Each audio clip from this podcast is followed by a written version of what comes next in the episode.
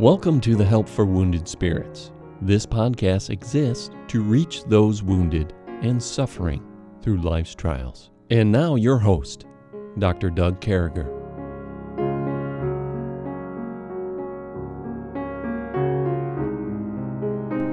Great to be back with you, folks, and uh, what a great day it is today. And as always, we're honored to have my co host and Stephanie Wesco with us. And Stephanie, how are you today?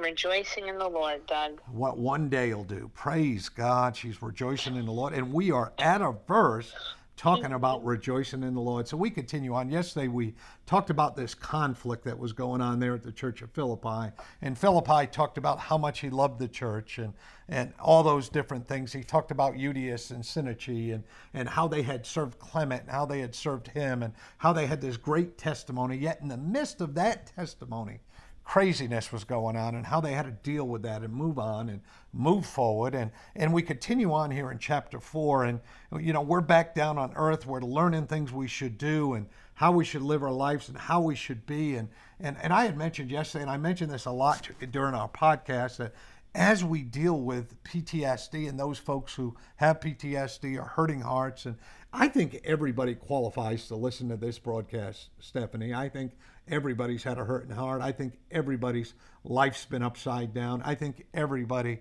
has been where Euodias and Syntyche have been. I, I think we've all walked some of these places, but we need to remember, we need to keep our focus on that. Paul's still in prison and he's in Rome and uh, he's he's still under the you know the care of the emperor and and uh, I mean he's still uh, handcuffed and shackled or chained to another dude. And I think he's winning these people to the Lord. And we're going to see proof of that in just a minute. And uh, actually, we read this chapter together yesterday, uh, last evening, just to talk about some of the things we'd be talking about today. And so we get to 4 4, but please remember that Paul's in a bad place too. He had been shipwrecked, beaten, shipwrecked a couple times, beaten a few times, left for dead, upside down. He's in jail, he's chained down, and now he's given us words to live by, inspired by God Almighty.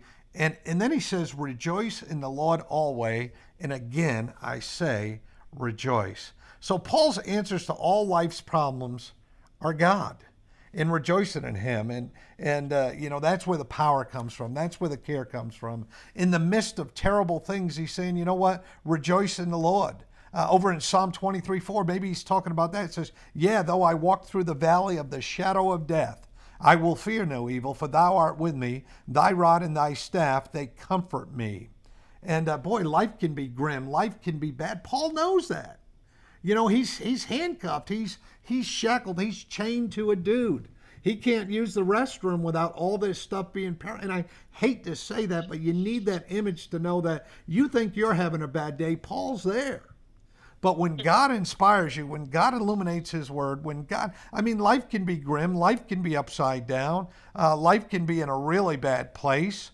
And uh, look at Joseph and, and something we've talked about. And, and, you know, we've got to do a whole podcast, I think, sometime just on Joseph's life. I know we've done a little bit of that, but we really got to dig into that again, Stephanie. Mm-hmm. Uh, but, you know, yeah. he said, As for you, he said to his brothers, you thought evil against me, but God meant it for good. And, and uh, you know, Paul wants to be the good part. And, you know, when you think about this, Stephanie, you think about there's Paul, he's in jail and he's telling us he's he's he's got all these problems in life. He you know uh, he's probably getting fed what people will bring him because they didn't feed you back then. People took care of you or you died.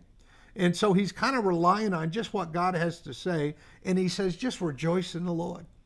And, and how does that hit you, Stephanie? Just rejoice. What if somebody walked up to you after your greatest trial of your life and, and Charles being shot there in Cameroon and, and the world being upside down? They looked at you and said, just rejoice in the Lord.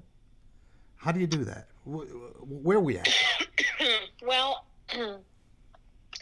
I think this is where it's very important to remember that there's a difference between rejoicing in our circumstances and mm. rejoicing in who God is. Yeah. And I think it's very easy to confuse the two. And um, especially, you know, for those who have been through trauma, who have been through abuse, who have been through unspeakable things, there's not, doesn't always feel like there's anything to rejoice in or to rejoice over. And I think it's very important to remember that he just doesn't say rejoice. He says, "Rejoice in the Lord always."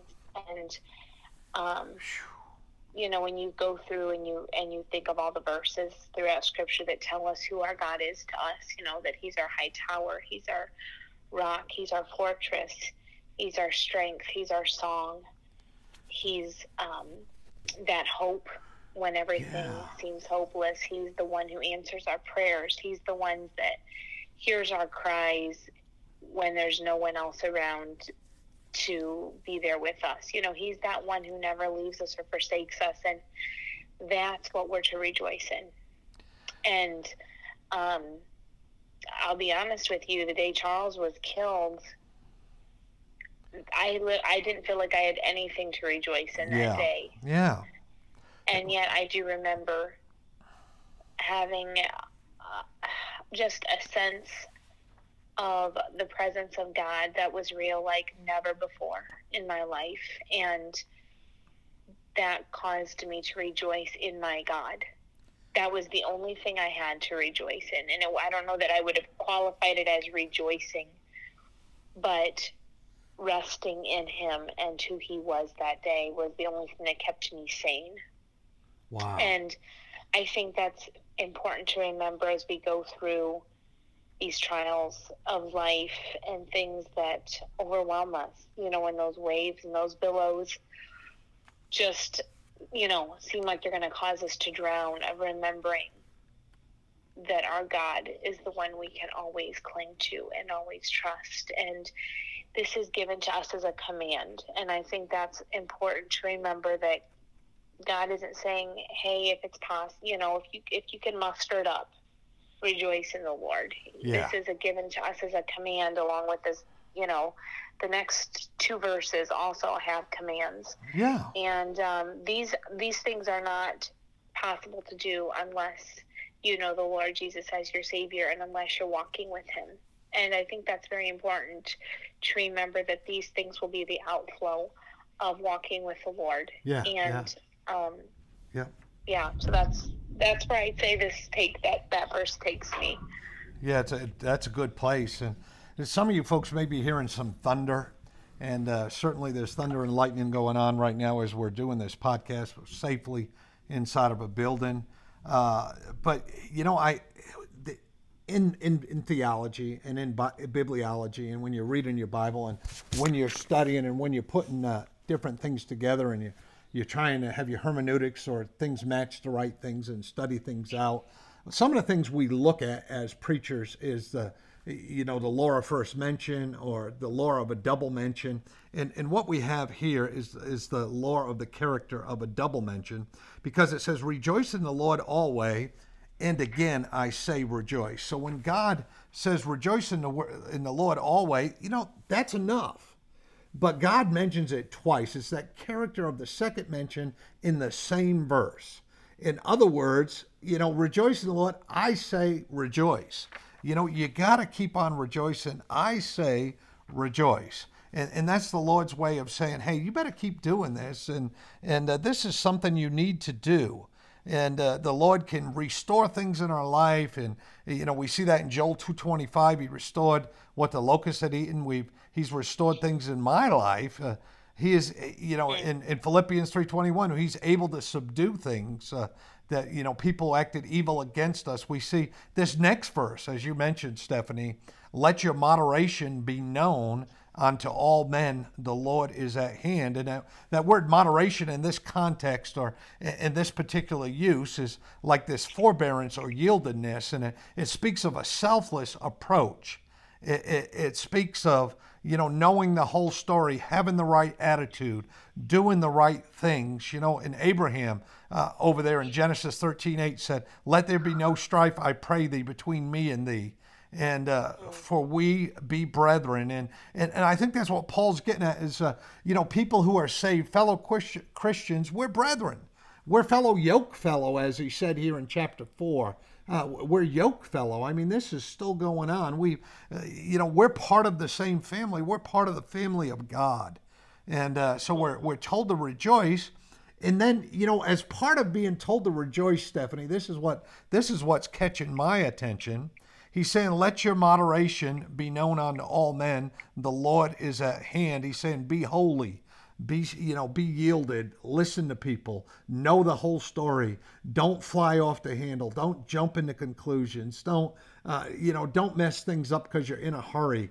Calm down, be, be discreet, be be loving. And I mean, when you think of that from that perspective, Stephanie, that let your moderation and how can you let your moderation be known? How does somebody do that? I think this is very important. Um, this means this is a way of life for you. Um, for your moderation to be known to all men, this is a consistent way of life for you. And I don't think your moderation can be known to all men. I don't think your lifestyle will, you know, display this if you're not rejoicing in the Lord. If you're not, you know, this this kind of builds on each other, I think, to a certain extent. And um, I think if your moderation is known to all men, this is a lifestyle. You know, this is your everyday in and day out. This is what characterizes you. And that's how um, how people should know us or see us, right? Right, exactly. It's it's our reputation. This has to do with your good name. You know, it talks about in um, I believe it's in Proverbs about a good name is to be chosen rather than great riches, and this is where you have that good name. This is um, this is who you are, and it's known. Everybody knows this about you because this is your life. You're you're the same wherever you are, um, and I think moderation makes me think of someone who is um, is happy, is joyful in the Lord, and also is has a calm spirit. Yeah, they're not a fly off the handle person. There's um, there's a meekness, there's a self control, all of those things being evidenced in your life. And because of, and I think it's important, he says the Lord at the hand. In other words, you are living in such a way that you're ready for if the Lord would come back today, I'm pleasing him. And everyone around you knows that's how you're living. And that's yeah. like, wow, that's what our life is supposed to display. Yeah. Everywhere, all the time. Yeah, and, and I think the example we were just talking about between Lot and Abraham, you know, Abraham just let yeah. Lot go. He's just, it's not worth it. Yeah. It's just not worth this to keep this conflict. And you can see, you know, Abraham, as far as his eyes could see, in every direction, you know, God gave Abraham and his people all that. And, you know, sometimes it's hard, you know, sometimes knuckleheads can really mess people up. And, uh, yeah. you know, what God's saying is, boy, you did what you could do. You know, you, you handled the biblical conflict. If need be, you, you've dealt with it with a pastor level, but sometimes you just got to let go of certain things. Sometimes you just got to, just got to keep going. And, uh, and, and it says that as we go into 4 6 in a very familiar verse. I've heard it quoted probably thousands of times without exaggeration, with no hyperbole, uh, just in those, you know, I guess it's been 27, 28 years since I've accepted the Lord. I've heard these words quoted, uh, but be careful for nothing is the first part of that verse. And I wanted to stop at A or the first part of 4 6 because that word careful means anxious and uh, it means don't get all wound up. Take no thought. You know, uh, don't let it ruin your life. And you know, we see that in Matthew six. We know, uh, you know, take no thought, but be careful. Full of don't be over anxious for your life, what you shall eat or what you shall drink, or yet for your body what you shall put it, uh, put on. Is not the life more than meat, in the body than raiment? Uh, raiment. And we remember that from Matthew 6. You know, what we can't add a cubit to our height. Uh, we, we can't do all those things. And, uh, you know, over there, I think Matthew mm-hmm. 6 as well. I'm trying to remember 633. Take no thought for your raiment. Is that what you're after? Yeah, well, I want to go past that too. It's Matthew 6 first. Uh, 633. Seek first Seek yeah. ye first the kingdom of God. Yeah, I probably should have. Looked, I should probably wrote that down, but it just came to mind. In, in, in the kingdom of God, and then all these things, I think it says, will be added uh, to you. So seek ye first the kingdom of God. And I think that's the example we're looking for here, Stephanie, that we're talking to our uh, our yeah. peeps about, our brethren out here listening to this broadcast is listen, take no thought for this stuff. Give it to God. It's hard. Some of you are saying, well, listen, I'm wound up tighter than eight clock, eight day clock. Me too. Stephanie too. We're wound up people. We worry about things, but we we grapple with things using God and His Word. That's how we can calm down. I found this great poem before I pass it back to you, Stephanie, where uh, be careful for nothing or be anxious for nothing. It says, Send a robin to the sparrow. I should really like to know why these anxious human beings rush about and worry so. Said the sparrow to the robin, I suppose that it must be that they have no heavenly father such as cares for you and me. And Liz Cheney wrote that years ago, but that poem really talks about that be careful for yeah. nothing. And so yeah. you hear that, Stephanie, and admittedly, uh, you and I are wound up people. We don't, you know, we don't want to hold anything back. Uh, from those our brethren out there listening to us and stuff, we're wound up people, and, and how do we how do we put that into practice where we're careful, where we be careful? Mm-hmm. Uh, how do we do that? We're not anxious. How do we do that? Well, first of all, this verse is extremely convicting. and I think for anyone who has PTSD, this yeah. this verse yeah. You want to read, you read it and go, God, why'd you put that in there? Yeah. Because again, this is put as a command. This isn't put as an option. And, um, you know, you, Doug, you know, I'm like one of the worst people in the world at freaking out, um, especially now um, since Charles was killed. And um, I literally live um, in a mode of almost holding my breath for, you know, that's where my flesh goes of what's the next bad thing that's going to happen in the world, what's the next bad thing that's going to happen to me or to my kids. And that's just where I live. And um, then we're in a car accident. And um, you know, I find out the next day they thought my neck was broken, and all I knew was I really didn't want to breathe. I really had no desire to even live um, for a couple hours in there. And it wasn't that I didn't care about my kids or anything. It was just literally like my body went into complete shock and all of that. So now all of that freak out mode has gotten a little higher. And so you deal with all of that, and then you read a verse like this. And I love the fact that the, the most precious part of this verse is not the command given at the beginning. If all God said was, be careful for nothing, and then he moved to verse 8, I would be left feeling completely hopeless. Boy, ain't that the truth? Yeah, that's the truth. And I think for me, what's so precious about this is God didn't just he didn't just slap us and say, "Stop worrying about things. Don't you know I'm God? Don't you know I I giving you all of these other promises that you can cling to and just read your Bible and study it and memorize all those verses and claim those promises and get with the program." No, God says, "Be careful for nothing." And then he says, But in everything, by prayer and supplication with thanksgiving, let your requests be made known unto God. And so it's like God gives a solution. And I think um, First Thessalonians um, 5, is it 16? It says pray without ceasing, or yeah.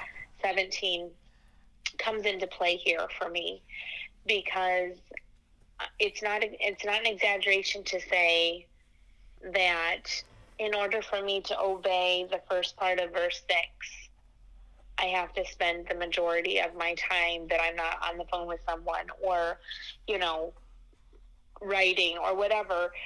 I'm having to pray because that's the only thing that will keep my heart and mind from freaking out over things. Yeah. And um, he says, in everything by prayer and supplication, with thanksgiving and um, that you know that concept of coming to god and thanking him that we can come to him thanking him that he has given us our, those promises that we can claim those promises and thank him for his faithfulness and make those requests be made known unto god. And you know the lord says pray without ceasing. And so he's given us the open door to come to him 24 7 60 seconds out of a minute 60 minutes out of an hour. It does not matter. You know, 24 hours out of a day, every moment of our lives, we can Yeah. come before God Sure. with requests and supplications and know that He is there. And then verse 7 is so precious, and it says, And the peace of God, which passeth all understanding, shall keep your hearts and minds through Christ Jesus. And that verse is was precious to me before Charles was killed. But the day he was killed, that verse became so precious because I had nothing I could do that day but cry out to God. yeah, and look for that and- peace that passeth all understanding. and he gave it he Yeah, gave that yeah. peace and it's supernatural it's never it, it's not something i'll ever be able to explain but that peace is real and i think if we focus on the just the command of be careful for nothing you'll become hopeless because that's impossible to do Yeah. in our flesh it's impossible there's too many there's too many things to freak out over there's too many things to worry about Yeah.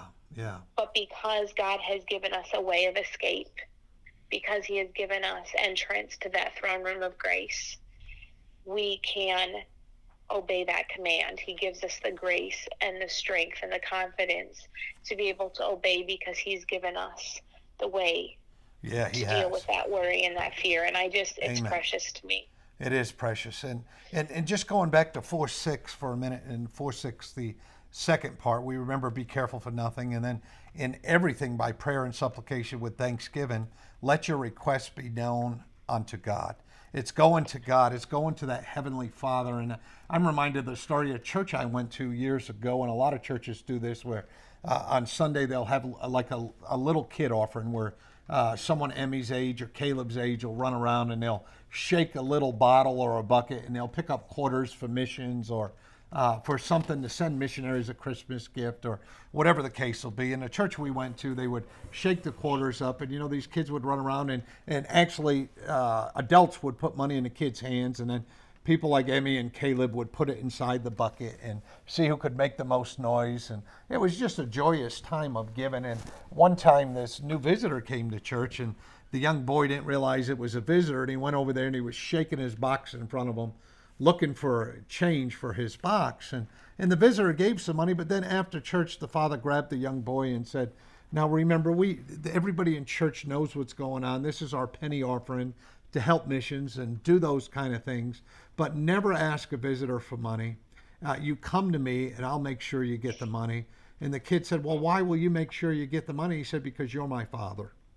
Because I'm your father, and your father takes care of your needs. You come to your father and ask the questions. And, and I think that's what God wants us. Be careful for nothing, be anxious for nothing, but everything in prayer and supplication with thanksgiving, knowing we're not only praying for and, and asking for supplication for folks and things of that nature, but we're doing it with thanksgiving because we know that the person that we pray to can answer our prayers. This isn't some personal thing that we can make up to or ascribe to or work ourselves up to. Recently, I've been reading about the kingdom of cults and different things like that, and I've kind of been fixated for about six or seven months on the cult of Scientology, where they have no God. They start people off saying you could be a Scientologist and a Baptist or a Catholic, whatever you may be, but by the time you get to a certain level and have spent thousands and thousands of dollars, uh, you can just because you're replacing God, you become this Thetan level where it, it's just craziness and it's outside of of any way that anyone could believe. A scientist named L. Ron Hubbard, who never really graduated from college, uh, came up with this religion. And, and what God's saying to us is, don't be you know be careful for nothing. I'm the true and living God. Come to me. And folks, can we say that? Come to me. Come to me. Come to God. And so, with the idea of this broadcast, let's have the idea uh, that be careful for nothing. Be careful for nothing. Trust God.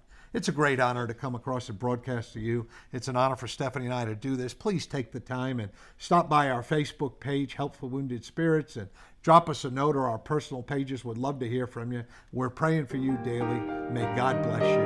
Thank you. Thank you for listening today. We hope this podcast has been a blessing in your life.